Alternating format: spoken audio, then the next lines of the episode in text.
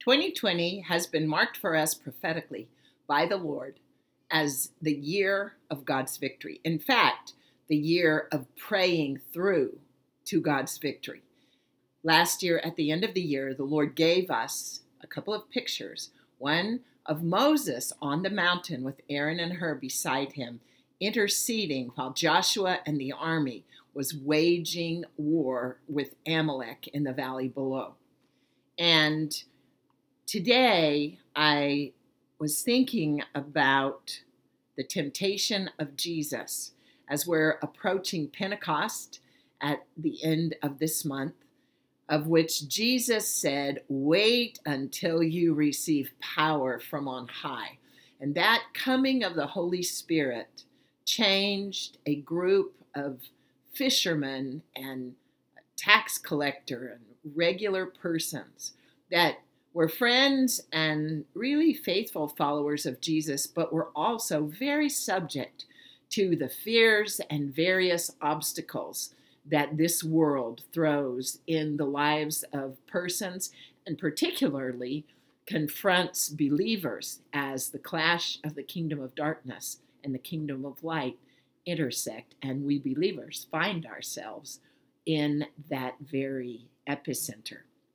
So, in Luke chapter 3, um, Dr. Luke, physician Luke, goes to, first of all, great lengths to show Jesus' lineage, supposing him to be the son of Joseph, um, the lineage in the house of David, and beyond that, going all the way back to Adam.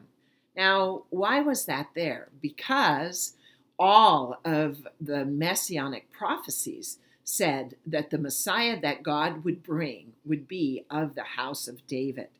And moreover, in a wider way, ultimately, the plan of God was to go back to the very beginning, a great reset, if you will, and produce a son of God who would do different than the first one Adam had done.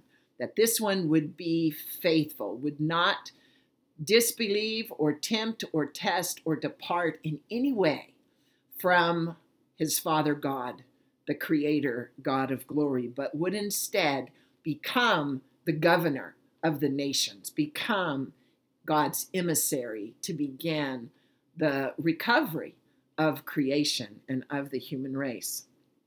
So in Luke chapter 4, this is following Jesus' baptism.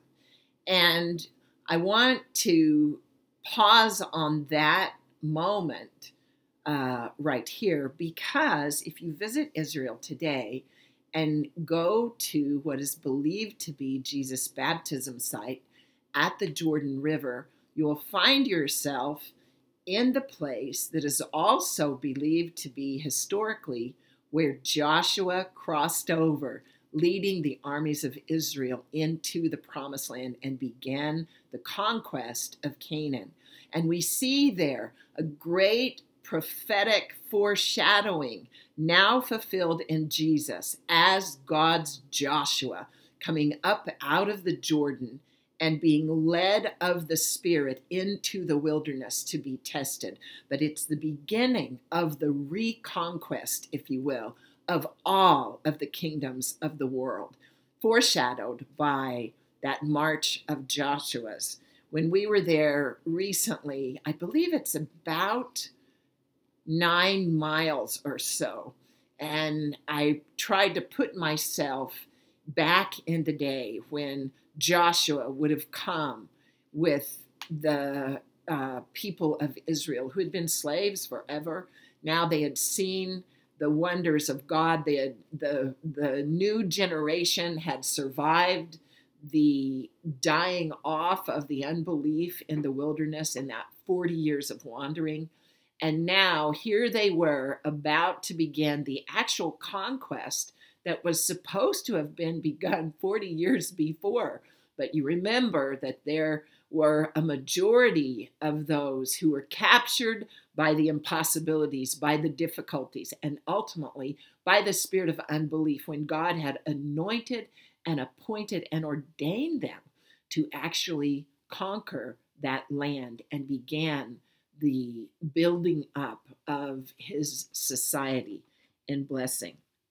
So Jesus comes up out of the Jordan, um, and there across from the city of Jericho, it says in Luke 4 Then Jesus, being filled with the Holy Spirit, returned from the Jordan and was led by the Spirit into the wilderness, being tempted for 40 days by the devil. So these 40 days are uh, representative of a redemption recovery, so to speak, of those 40 years of testing God um, that Israel wandered in the wilderness with Joshua and Caleb continuing to be strong in faith of a different spirit they were.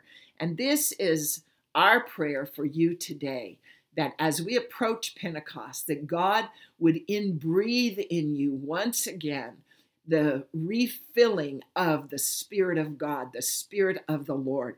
We know that Jesus goes into the wilderness and is tested by the devil. And then in Luke 4 18, he makes this pronouncement The Spirit of the Lord God is upon me he has anointed me to preach the good news to the poor. He has sent me to heal the brokenhearted, to proclaim liberty to the captives, and recovery of sight to the blind, and to set at liberty those who are bound, proclaiming the acceptable year of the Lord.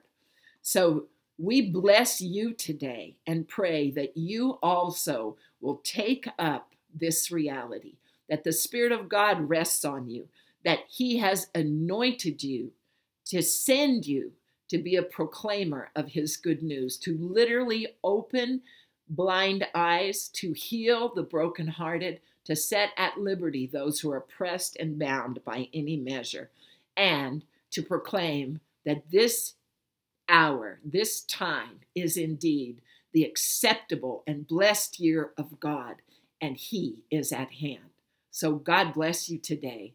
Receive a fresh infilling and commissioning from the Spirit of the Lord.